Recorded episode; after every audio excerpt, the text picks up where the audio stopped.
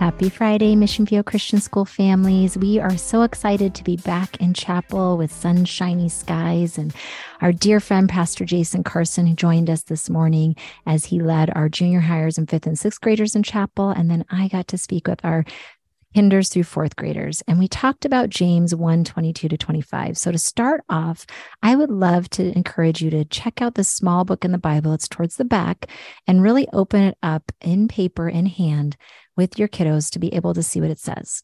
So it says in james 1 22 but don't just listen to god's word. You must do what it says. Otherwise you're only fooling yourselves that is the simple reminder that as Nike says, just do it. We want to remind everybody that it's so easy to listen to God's word, that we can take it all in. We can have the knowledge of the entire Bible. But if we don't do what it says, then we're only fooling ourselves. So that's the first challenge is to just do it, to do joy as we can tease, but to truly act it out. That not just loving Jesus, others, and ourselves in our words, but in our deeds and our actions. The next part of James 1 23 and 24 says, For if you listen to the word and don't obey it, it's like glancing at your face in a mirror. You see yourself walk away and forget what you look like.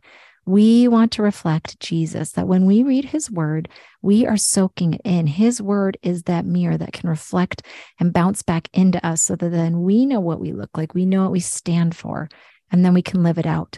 But hopefully, we don't turn away from there and forget what that looks like that is the challenge is not just to be hearers of the word that we can hear some wonderful messages at church on the weekend we can do bible studies we can hear and learn about all the right things but not to forget what we're doing in those times and to live it out in action to live it out in our lives.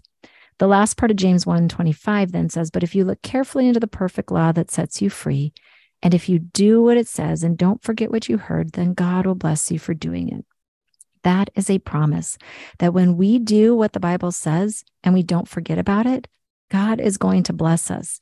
Now, it may not be in the tangible actions of blessings that we might want to think as far as kids with candy or money or things like that, but the blessings are even better. They're even bigger because when we do what God's word says, we are blessed because it's going to fill us up with true joy.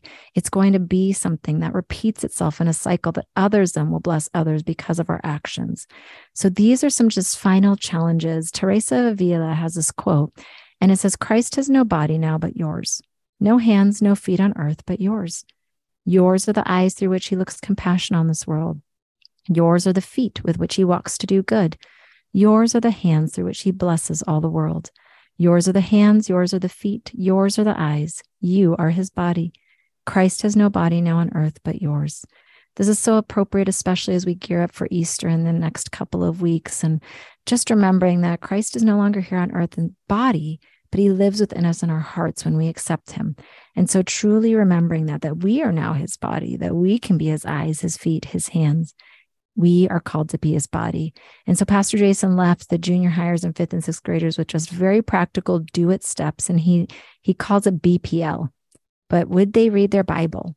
Would they be in his word so that they can truly listen to what it says? But then also then prayer, listening to what he has to say and then doing whatever he calls us to do. And then the L is to love. Simply love one another. Do joy, live it out, love one another, love God first, love others, and love ourselves so we can pour out into others.